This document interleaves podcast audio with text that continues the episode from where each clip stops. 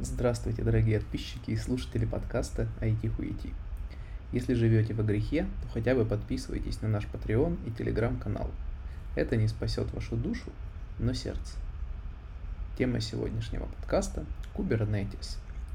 Kubernetes придумали девопсы, чтобы зарабатывать много денег. Но самостоятельно девопсы бы не справились, а до Kubernetes денег у них не было – а значит им практически безвозмездно помог какой-то программист.